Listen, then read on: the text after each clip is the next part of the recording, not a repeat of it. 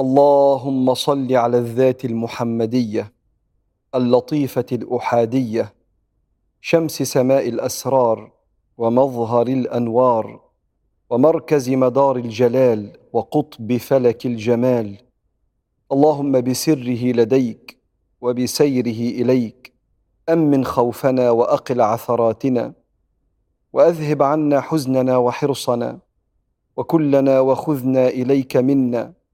وارزقنا الفناء عنا ولا تجعلنا مفتونين بأنفسنا محجوبين بحسنا واكشف لنا عن كل سر مكتوم. يا حي يا قيوم.